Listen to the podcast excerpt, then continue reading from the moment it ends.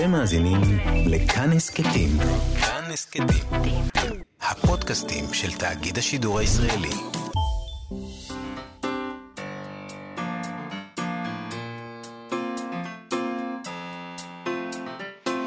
מה שכרוך. עם יובל אביבי ומיה סלע.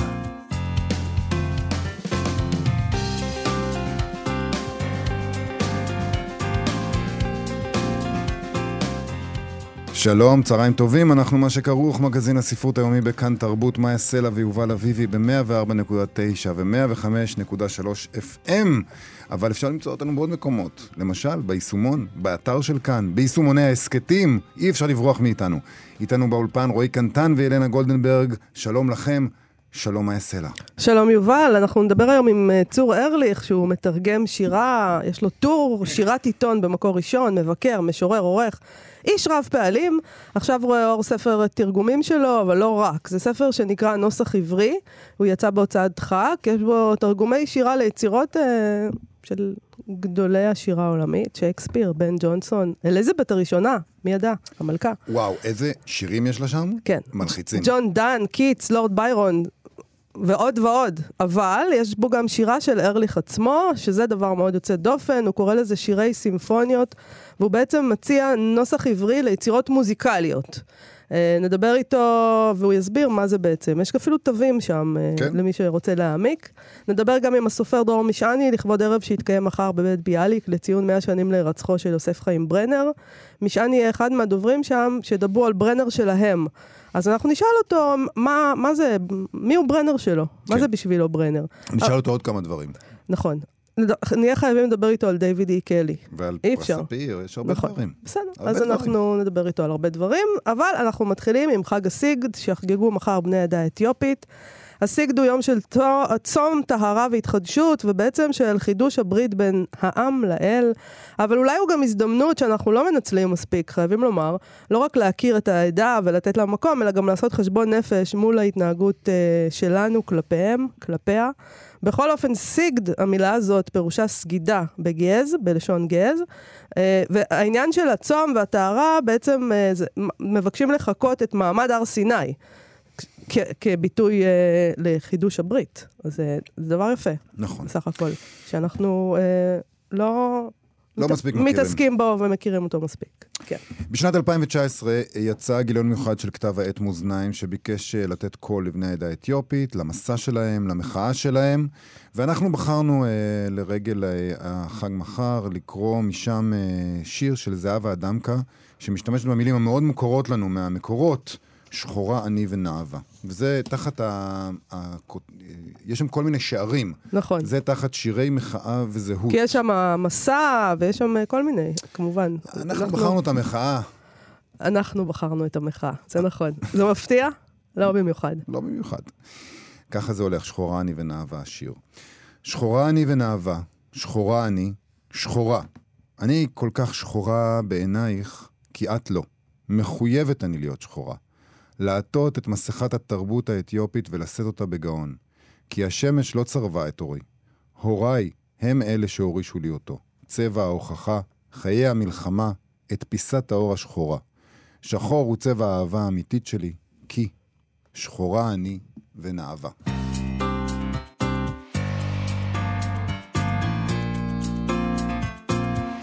מה שכרוך בכאן תרבות, יובל אביבי ומיה סלע, עם מגזין הספרות היומי שלכם, ואנחנו עם ספר חדש מבית המדרש של צור ארליך.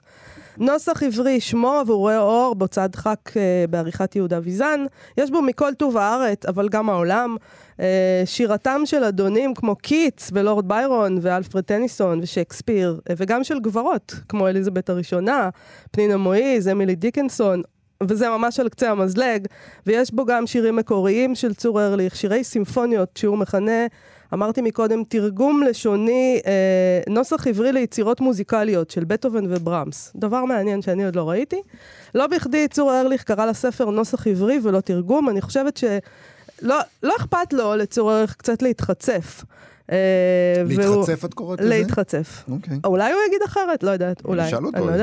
אבל הוא בהחלט גם, אפשר גם להגיד עליו שהוא פטריוט של הלשון העברית. נספר עליו שהוא לא רק מתרגם שירה, אלא גם בעל טור שירת עיתון במקור ראשון, מבקר, משורר, עורך, משנה לעורך כתב עת השילוח, עורך אחראי בספריית שיבולת. בקיצור, בן אדם רב פעלים ועסוק מאוד. גורם לך לחשוב מחדש על איך אתה מנצל את ה-24 שעות היומיות שניתנו לך. לא, וגם להעריך את זה שהוא התפנה לדבר איתנו. שלום צור ארליך. שלום, שלום, משפחכם, תמיד יש זמן. תגיד, אתה... למה נוס... בוא נשאל ככה, נתחיל עם זה שקראת לספר הזה, נוסח עברי, וזה לא סתם, זאת הצהרה. אני כאן, זה לא תרגום, זה נוסח עברי, מה זה אומר? כן, בערך. כלומר, קודם כל זה עיקרון מארגן של הספר, שאפשר לי, נוסף על תרגומים, תרגומי שירה, לקחת סוג מסוים של שירים מקוריים שלי, כמו שכבר ציינת, תרגומים בעצם, או נוסח עברי למוזיקה. אבל באמת יש כאן עניין הרבה יותר עקרוני בקשר למהו תרגום, מהו תרגום שירה. וקודם כל השם נוסח עברי באמת קצת נותן לי יותר חופש, משחרר אותי מצקצוקים של קנאים לדיוק. כן. אני חושב שתרגום שירה, בעיקר שירה מהסוג שמעניין אותי לתרגם, שהיא שירה ש... חזק בה גם הצד הצורני, המצלולי. מי שלא מעבד אותו קצת, הוא מעבד הכל באלף, כי שיר הוא כל הצדדים שלו, ובעיניי כולם שווי ערך. אם אני נאמן רק למתרגם, אבל שוכח שזה צריך להיקרא כמו שיר ולהישמע כמו שיר, אז לא באמת תרגמתי. אז זה נוסח עברי, ובאמת נוסף זה באמת העברי, כלומר... שאתה לא מרגיש שאין לך רגשי נחיתות, מבחינתך לעברית אין רגשי נחיתות פה. כן, כלומר, אני חושב שלעברית, תמיד אומרים שהתרגום, יש ספר תרגומים של מאיר ויזלטיר פגימות, וזה נכון, תרגום שירה אף פעם לא יוכל לשחזר את מה שנעשה פה, כי שירה היא מעשה בלשון ובלשון מסוימת. אבל אני מנסה לפצות על זה ויותר מכך, ואני חושב שהשפה העברית, שבמקרה היא השפה שלי ושלכם, יש לה מה לתרום, יש לה מה לתת לשירים, דברים שהמשוררים אולי היו רוצים אפילו, שיהיו בהם ולא יכולים בגלל קוצר השנים והגיל של השפות שלהם למשל, או בגלל שהשפות שלהם אין אותו הוד של קדושה ושל מסורת שיש בעברית, ושהוא בעצם התנ"ך שהוא מן היסודות של התרבות המערבית, בטח התרבות האנגלית שממנה רוב השירים פה, הוא עברי, והם אולי היו רוצים לומר את הדברים עם כל המטען של 3,000 שנה ולא יכולים.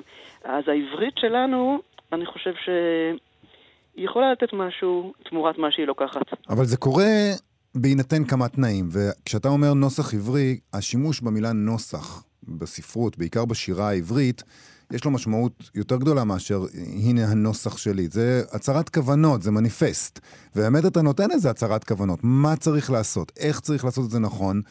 ובמובן הזה אתה באמת אומר, בואו נקבע נוסח חדש. אתה מצטרף להרבה מאוד אנשים שכתבו נוסח לשירה העברית. זהו, תשמע. אני לא עד כדי כך חושב בגדולות, כלומר... אני לא אומר מלכתחילה, אני עומד להעמיד פה את נוסח ארליך בתרגום. זה קצת יומרני. אני לא מנסה גם, אני מנסה ללכת לפי אותם עקרונות שהזכרתי פה את חלקם, אני באמת מונה אותם בהרחבה בהקדמה שכתבתי לספר, ואלה עקרונות לא עקרונות של נוסח ארליך, אלא עקרונות של מה זה נוסח עברי, איך נותנים, איך מתרגמים שירה, קודם כל מתוך מחשבה שהשיר המתורגם צריך להיות שיר בפני עצמו, לא להרגיש כל הזמן את התרגומיות שלו, שלא יהיה פוחלץ, שיהיה חי, הנושא את עצמו. וטוב, אם יצא לי, אני מניע, כבר אמרו לי שיצא לי, יש לי איזה נוסח ארליכי משלי, אבל זה מתורגם מפני שאני... בן אדם עם סגנון שלו. אולי לפני שנמשיך לדבר על הדבר הזה, תקרא שיר אחד מהשירים האלה ש... בנוסח שלך, כדי שהמאזינים ואנחנו נבין על מה מדובר. אז אני ככה חשבתי באווירת הסתיו, נלך לנובמבר האנגלי, ותומאס הרדי, שאנחנו אוהבים, אני חושב, כמחבר רומנים, באחרית ימיו פנה לשירה. ויש לו מחזור שירים בשנת 1912 על אשתו שנפטרה, לא צעירה, אבל גם לא מספיק זקנה. אחד מהם הוא הכל. בקוף. אשת ערגה, את קוראת אליי, פיך מבשר, כי עכשיו את לא עוד כפי ששונית, אלא כפי שנראית אליי, אז כשהיית לי עולם ומלואו. את, הזאת את, אם זאת את, תני לראות אותך. בואי, חכי לי כאז חוץ לעיר. שם, במקום ששנותיי עוד זוכרות אותך, עם סמלתך הכחולה כאוויר. או שרק רוח קלה העובשת פה, בין עשבים ורוחפת לה סתם, היא הקוראת לי, ואין כל אשת פה, לא גלוי, לא נסתר. כך אני, רשול רגל, סביבי עלי קראת, רוח רוחקת, רוחשת, חורקת, ואישה קוראת. רשול רגל. ככה אני רשול רגל. כן. זה נורא מעניין אותי. מה זה היה פעם רשול רגל?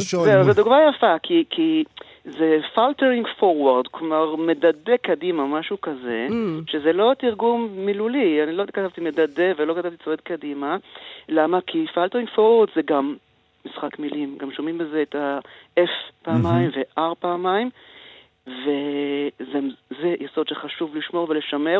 הוא רוצה ככה לגמגם. אבל זה יפה רשול רגל בכל מקרה. ומה זה היה עלי קראת?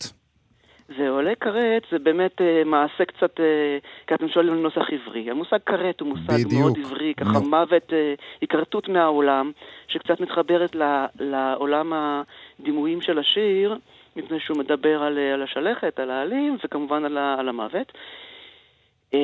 במקור, קודם כל הקראת הזה נולד לי כחרוז מתבקש לקורץ, זו המילה האחרונה גם במקור, זה קולינג.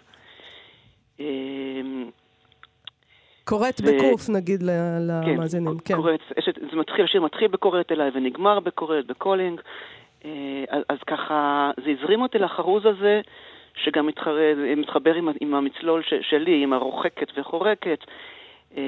ונראה לי תוספת שאם ביקשנו דוגמה למה שהעברית, המסורת העברית וההוד הקדומים, העברי יכול לתרום, אז כאן זו דוגמה קצת קיצונית, קצת מצדיקה את שם נוסח עברי. ואת זה שאמרתי, זאת אומרת בהתחלה, ועוד לא הגבת לזה, אבל אני חייבת לך את זכות התגובה. אמרתי שאתה קצת חצוף. אוקיי. אז אולי אתה מקבל את האמירה הזאת, כן? כן, אבל אני חושב שזו... החוצפה היא... כי זו הדרך הנכונה לשרת את השירה הזאת. רגע, אז מה זה... אם אני אהיה בוק ולא העז, אני חושב שהם היו מעזים לעשות דברים כאלה אם הם היו כותבים בעברית.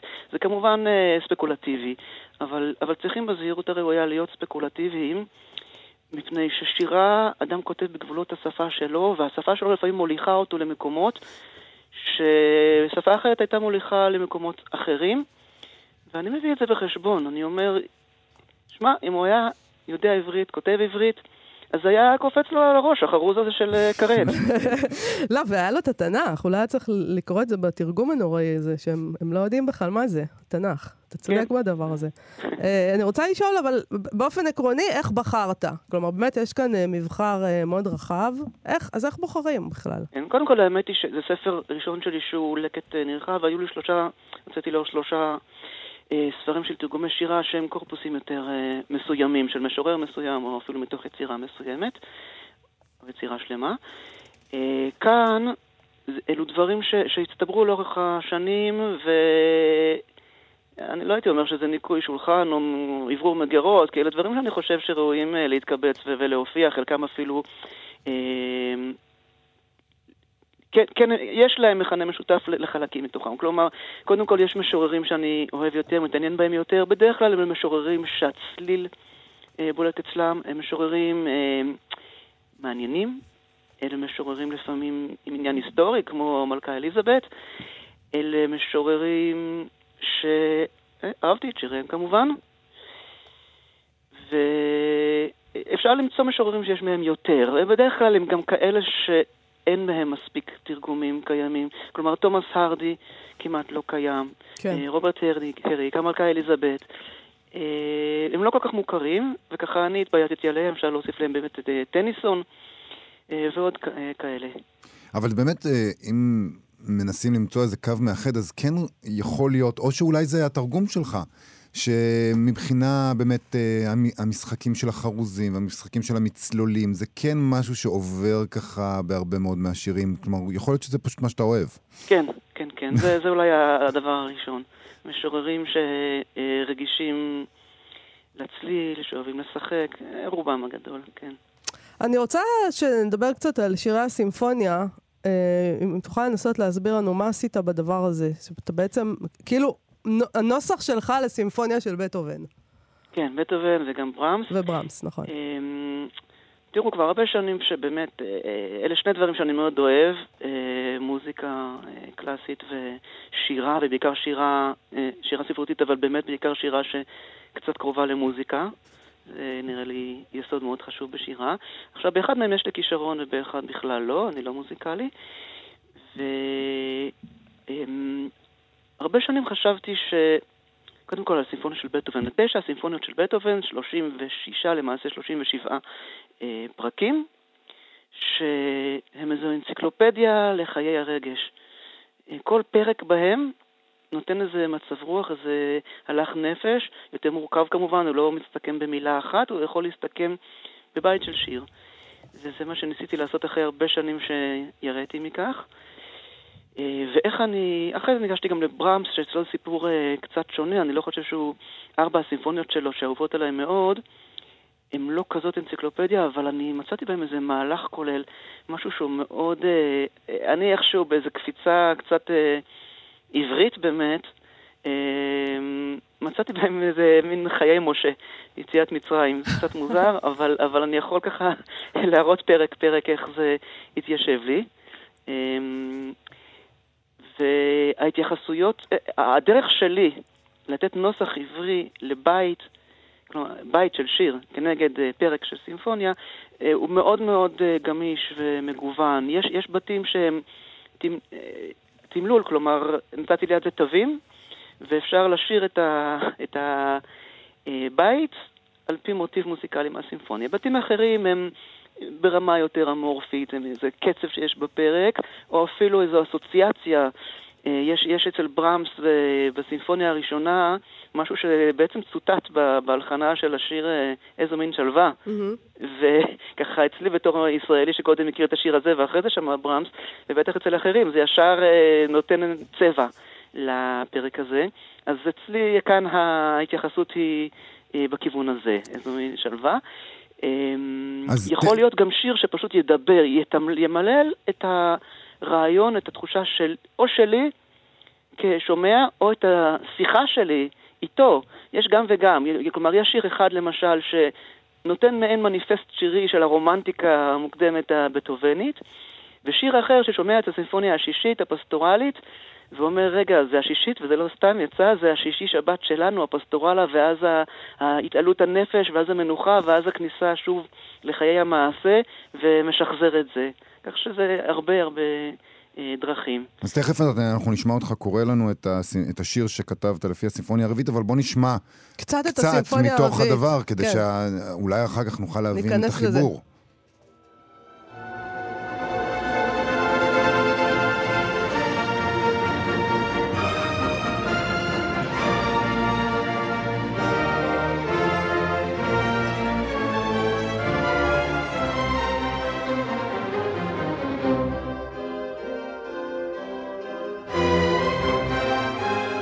אבל שאי אפשר לראות את החיוך, זה פשוט מעורר את החיוך על הפנים של מאיה, זה פשוט מיד מעלה אותך למעלה הדבר הזה. בוא תקרא לנו. יובל, אותך שמעתי באחת התוכניות האחרונות, משחרר רמזים שהיית שמח לשיבוץ מוזיקה קלאסית בתוכנית? כן, זה יותר הפרסונה שאני מנסה להעביר מאשר העדפות מוזיקליות אמיתיות, אבל בוא נרכב על זה, למה לא? בוא תקרא לנו את השיר שכתבת. השיר הזה הוא באמת השיר. כן. השיר הזה הוא באמת השיר שככה נותן את המניפסט, אפשר לומר, הרומנטי, הוא לא דווקא מניפסט אישי שלי, ממש לא. וגם מתייחס לכך שהסימפוניה משובצת, הסימפוניה לא כל כך מוכרת, משובצת בין 2 מאוד מוכרות, השלישית, ההירואיקה, והחמישית של הגורל והדפיקות על הדלת. אז הנה ככה. לקרוא תיגר. על מה? על מה הלך הזמן. על כוח הכבידה. על כוח ההתמד. על אופל העתיד בלובן היומן. על נידחות החי. על מות המת. להתגבר. על מה? על מה עצור נפלא המפתה לחדול. על התשוקה למחוק. להעמיד לדין את צו הנפילה. להעניש את ידיעת החוק. לקפוץ על השעה, לעשותה היסטורית, לפרוץ אל ההיכל מתוך העזרה, וממחתה לשפוט על מזבחות הקטורת את ציפורניך, תחת לבונה זרה. לצרור מן הצורי, לפתוח בעת צורך. לטמון בין הצורים את חמד הצורות. לצרוב צמה בבר ובברכה בצורת. לכמוס בין הגדולות את חן הנצורות. צור ארליך, נוסח עברי, הוצאת דחק, גם נפלא. תרגומים וגם שירים מקוריים. תודה רבה לך על השיחה הזאת. תודה רבה לכם. תודה. להתראות.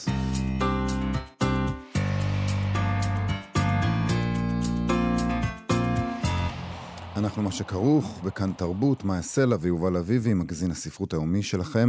מחר יתקיים ערב לציון 100 שנים להירצחו של ברנר, הסופר העברי הגדול, בשיתוף החוג לספרות של אוניברסיטת תל אביב, בבית ביאליק. לא יהיה מוגזם לומר שברנר הוא כנראה הסופר המשפיע ביותר על הספרות העברית, וידברו בערב הזה כמה אנשים על ברנר שלהם, משהו שהוא אולי יותר אישי, פחות אקדמי.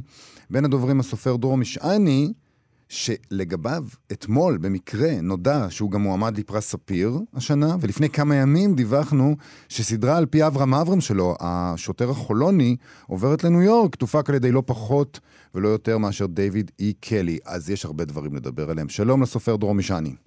שלום יובל, שלום מאיר. שלום. בוא נתחיל עם ברנר. נסיים בדיוויד אי קלי אולי, אבל נתחיל... עם כל הכבוד לדיוויד אי קלי, באמת. אז אתם בעצם אומרים מי הוא ברנר שלכם. על ברנר שלי באמת עדיף לא לדבר בשידור, כי יש לי כל מיני עניינים איתו, אבל מי הוא ברנר שלך? ברנר בשבילי הוא קודם כל מי שגייס אותי לספרות העברית. כלומר, אני ממש חושב על הרגע של הפגישה איתו כאיזה מין רגע של גיוס. כלומר, האמת שלא היה לי עניין גדול בספרות עברית לפני כן.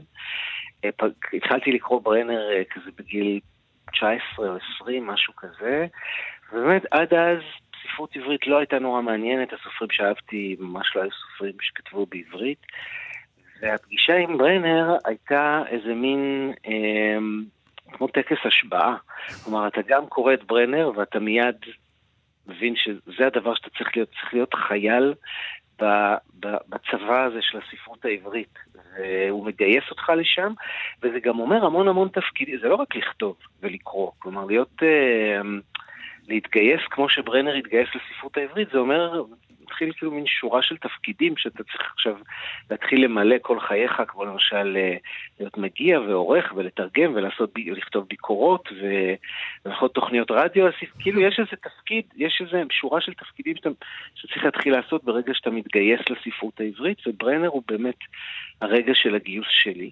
חוץ מזה הוא המון דברים אחרים, כלומר גם באמת כסופר,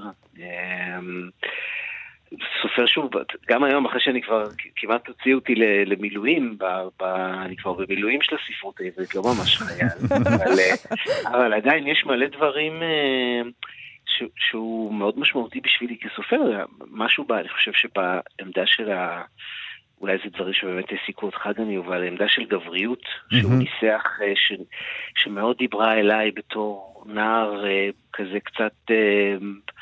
מוזר, בן 19, שקשה לו בצבא האמיתי, ומעדיף את הצבא של הספרות העברית.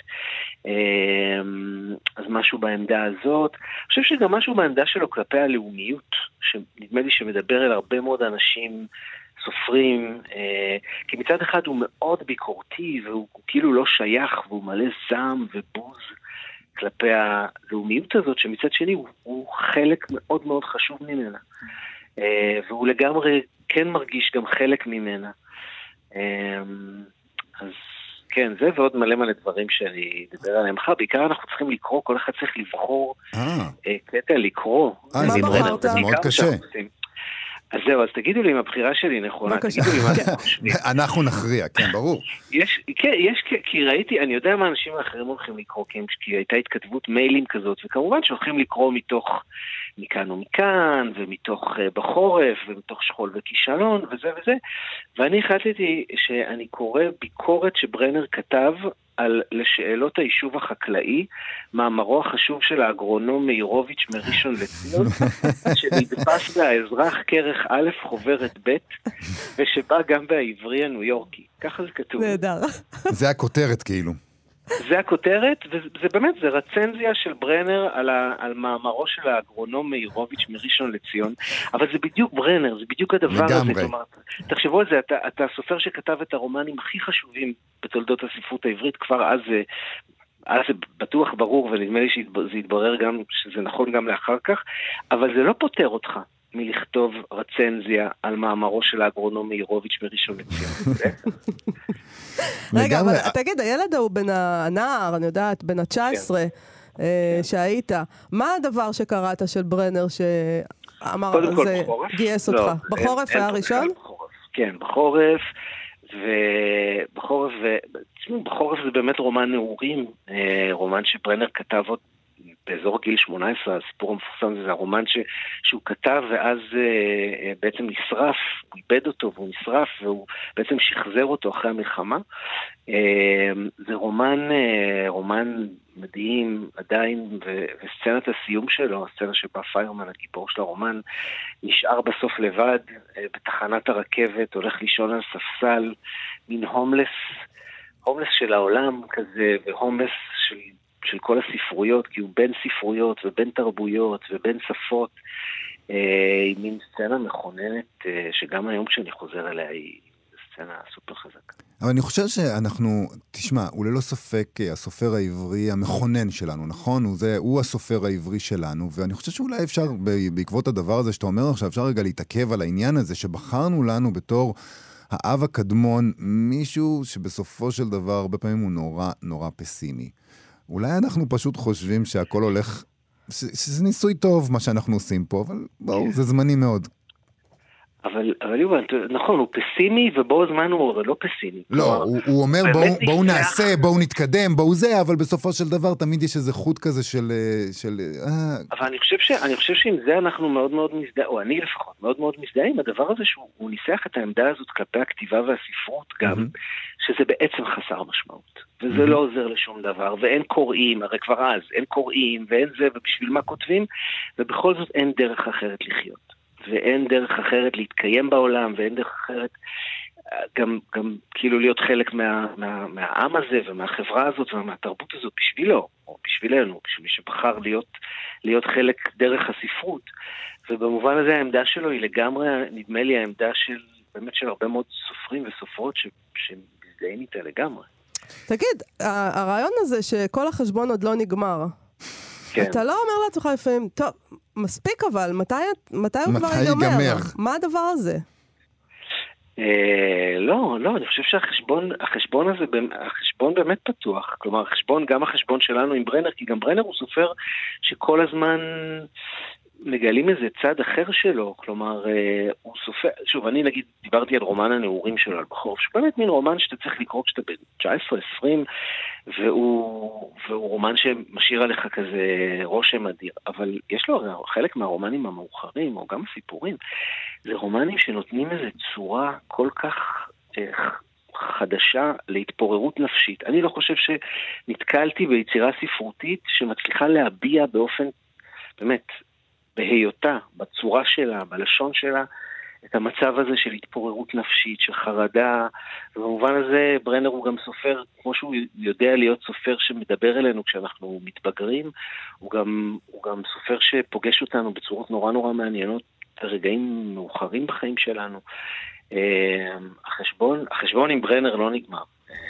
זה 4 כרכים שגם, כאילו, קשה גם... צריך לחזור אליהם כל הזמן, אי אפשר לקרוא אותם ברצף, אז בכל זאת קשה מדי. תשמע, אתה מדבר על חוסר המשמעות, ועל זה שלמי אנחנו עושים את זה, ושאין קוראים, ושאף אחד הספרות מתה, דיברת על זה מקודם, וזה כמובן מוביל אותנו לשתי הסוגיות האחרות שרצינו לדבר איתן, איתך עליהן, אולי אין קוראים, אבל צופי טלוויזיה יש ויש, ויש לנו את דיוויד אי קלי ואת הסדרה החדשה, נורא התרגשנו כששמענו את זה, דיברנו על זה בתוכנית, עכשיו נסתם אתה גם כן מאוד התרגשת, או שזה בשבילך כבר עכשיו בשלב הזה אתה אומר, כן, עוד עיבוד אחד לאברהם אברהם, נו, כבר היו. לא, ממש לא, מאוד התרגשתי. שוב, מאוד התרגשתי בלי שיש לי כל כך ממה להתרגש, במובן הזה שעוד לא ראיתי איך זה נראה, ואני לא יודע איך אברהם ידבר אנגלית, ואיך הוא ייראה כשהוא יהיה ב-NYPD, אבל התרגשתי מהאפשרות, ומזה ש... כן, ובעצם, אתה אומר, אין קוראים בזה, אז עצם זה שפתאום הספר הזה מגיע לקורא כמו דיוויד אי קלי באמריקה, והוא קורא אותו, והוא בטח כזה אומר לאשתו, מישל פייפר, כזה, יו, תקשיבי, קראתי ספר שנורא מעניין אותי, זה נחמד רק לדמיין את הדבר הזה. לגמרי. רגע, תהיה לך איזה מעורבות, נגיד, בכל העשייה הזאת, בבחירה של השחקנים? כי אנחנו יכולים לנסות לתרום, לא, חבל. אנחנו יכולים לכתוב לו, אולי הוא... אולי לפקסס לו. הוא רק מחכה לאינפוט שלנו, אין ספק. אני חושב שהוא מספיק מקצוען כדי לעשות את זה בלעדיי. אנחנו התווכחנו פה בתוכנית, האם לא היה טוב אם במקום לשים אותו בניו יורק, היו שמים אותו בניו ג'רזי? כי הרי הוא מחולון, הוא אפילו לא מתל אביב, אם נגיד תל אביב שלנו, היא ניו יורק שלנו, נגיד. אני לא כל כך מכיר טוב את אמריקה בשביל להגיד, אבל זה נשמע לי נכון. אני גם לא בטוח שהוא יהיה במנהטן, כלומר שהוא יגור כזה בלב מנהטן, ויש לי הרגשה שהוא כן, אני חושב, מעצם העובדה שהוא יישאר אברהם אברהם, והוא יהיה מין מהגר או יהודי בניו יורק, אני לא יודע בדיוק אם הוא הולך להיות מהגר, או הוא הולך להיות מין יהודי בניו יורק, אני חושב שהוא יישאר באזורים של פריפריאליות חברתית כזאת או אחרת, כאילו שנמצאת בספרים, שנראה לי הוא ימצא את הדרך, או ינסה למצוא את הדרך לתרגם אותה לניו יורק. פשוט ליובל יש איזו פנטזיה על ניו יורק, שזה משהו מטורף, הוא לא היה בברונקס, הוא לא היה בקווינס, הוא לא היה בכל מיני מקומות אחרים. אני הייתי בכל מקום, אני תפרתי את ניו יורק, אני הייתי בשכונות, הכל בסדר. אני רוצה לשאול אותך לסיום, קודם כל לברך אותך, אתה מועמד לפרס ספיר, לא בפעם הראשונה. זה מתרגלים לזה, או איך זה עובד? כן, מתרגלים, אבל זה מאוד משמח, כאילו ברור שבפעם הראשונה זה היה יותר, כי זה גם הספר הראשון, כלומר, הייתי מועמד כשהספר הראשון שלי יצא תיק נהדר, אז אין ספק שהכל קצת יותר ראשוני וחזק, אבל זה מאוד משמח, כי שוב, אפרופו הדבר הזה של עובדה שלא ברור תמיד כמה קוראים יש, ועד כמה ספר, איזה דבר ספר יכול לחולל בעולם, ואיזה תעודה הוא יכול לעורר. אז כשמגיעה תגובה כזאת מהעולם, האנשים שקראו את הספר ועולים, זה תמיד שמח. דרור משעני, מחר, יום חמישי בבית ביאליק, 100 שנים להירצחו של ברנר, אתה תהיה שם, אחר כך אתה תהיה בטלוויזיה האמריקנית, עוד לפני כן אתה תהיה בפרס ספיר, הרבה קורה. תודה רבה לך על השיחה הזאת. תודה רבה. להתראות.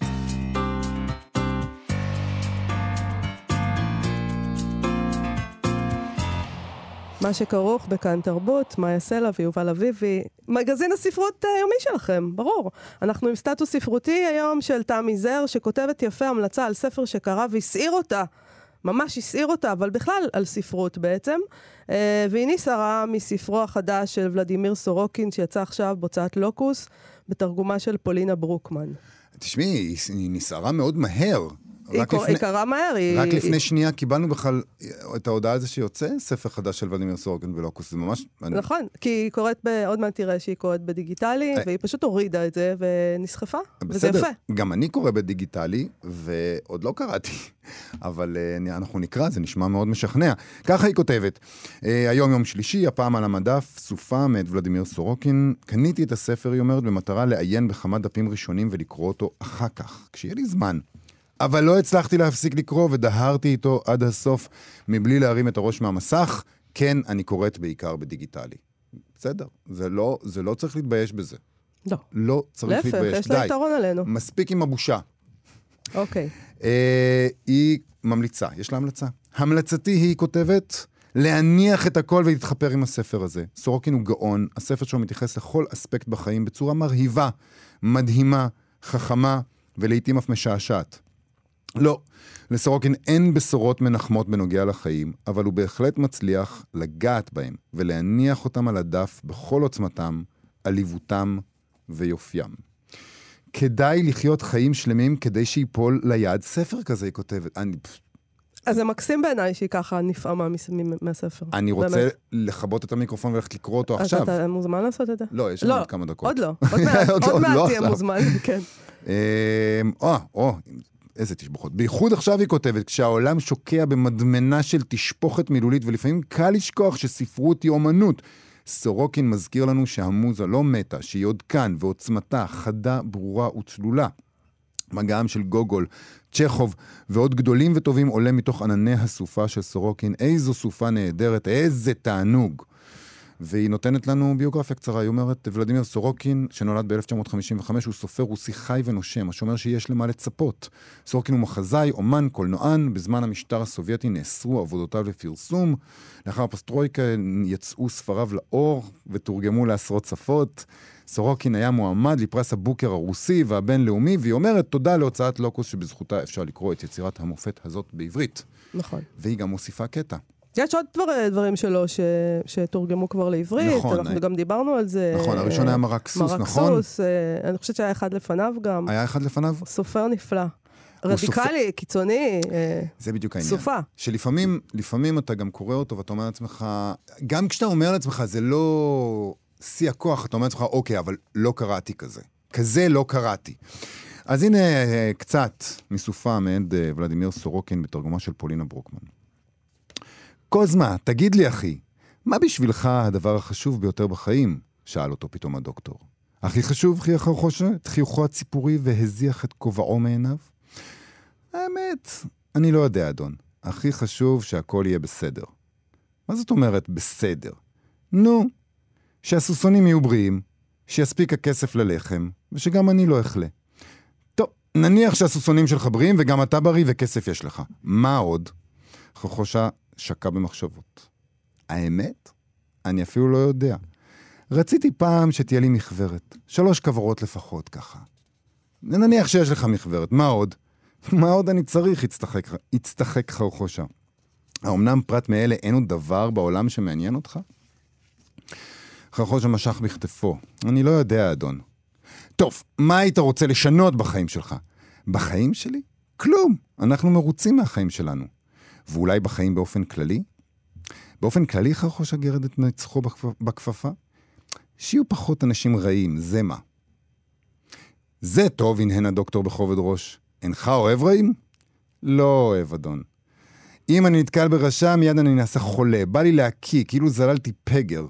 הנה בעל התחנה, לדוגמה. איך שאני רואה אותו, איך שאני שומע את קולו, ישר עולה לי בחילה. אפילו לא צריך לדחוף 2 אצבעות לגרון. אני לא מבין, אדון, לשמה נחוץ הרוע לאנשים. אין אנשים רעים.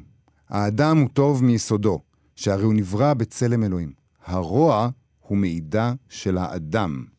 ככה זה ממשיך, וזה בהחלט עושה חשק לקרוא עוד ועוד. אז נגיד שהספר הזה נקרא סופה של ולדימיר סורוקין, הוא יצא בהוצאת לוקוס, בתרגומה היפה, אני כבר רואה, של פולינה ברוקמן. אנחנו נקרא אותו. אנחנו נקרא אותו בהחלט. זה מה שאני הולך לעשות בסוף שבוע. תשמע, הגיע הזמן, היום הם רביעי, יש לנו כמה המלצות לסוף השבוע. נכון, אז דיברנו עם דרור משעני על האירוע מחר, ב20:00 בית ביאליק לציון 100 שנים לרצח ברנר. השתתפו שם חוץ ממשעני, דינה ברדיצ'בסקי, נוגה אלבלח, חיים באר, ערן צור, לילך נתנאל, מיכאל גלוזמן. אבל כבר היום, עכשיו, עוד 7 דקות, בשעה 13:00, ממש עוד רגע, יתחיל יום עיון לציון 100 שנים לרצחו של הסופר ברנר באקדמיה הלאומית הישראלית בירושלים. זה יועבר גם בשידור חי באתר באתר אז האקדמיה. אז אפשר פשוט לגמור איתנו וללכת לאתר של האקדמיה. ממש ככה, השתתפו שם פרופסור אבנר הולצמן, נורית גוברין, פרופסור חיים באר, דינה ברדיצ'בסקי, אריאל הירשפלד, לילך נתנאל, דן מירון, אניטה שפירא ועוד ועוד. יש כפילויות פה, אתה רואה? הם רצים מאירוע לאירוע. נכון, רצים מאירוע לאירוע. טוב, היום בשעה 8:30 בבית מיכל ברחובות, מקום שאתה מכיר היטב, נוא שקארג'י תשוחח עם המשורר תמיר גרינברג. מחר בשעה 7:30 תתקיים חגיגת השקה לרגל צאת 5 ספרים בסדרת ריזרב של הוצאת 9 נשמות. כל הדבר הזה יקרה בחנות ההוצאה. היא נמצאת ברחוב גורדון 24 בתל אביב. השתתפו המול, אוריאל קון, דוקטור שולמית גלר, לי עברון, שירלי פינצי לב, אריאל טופלר ודוד דוב שני. וביום שישי, ב-11 בבוקר, בחנות הספרים התל אביבית סיפור פשוט, הסופר ניר ברעם יגיע למפגש עם הקוראים ולחתימה על ספריו לרגל יציאת ספרו החדש, העולם הוא שמועה. ועם זה אנחנו מסיימים להיום. נכון. מחר אנחנו נשדר את המיטב של השבוע החולף כבכל יום חמישי, אבל בשידור חי אנחנו נהיה פה שוב ביום ראשון, גם כן כרגיל.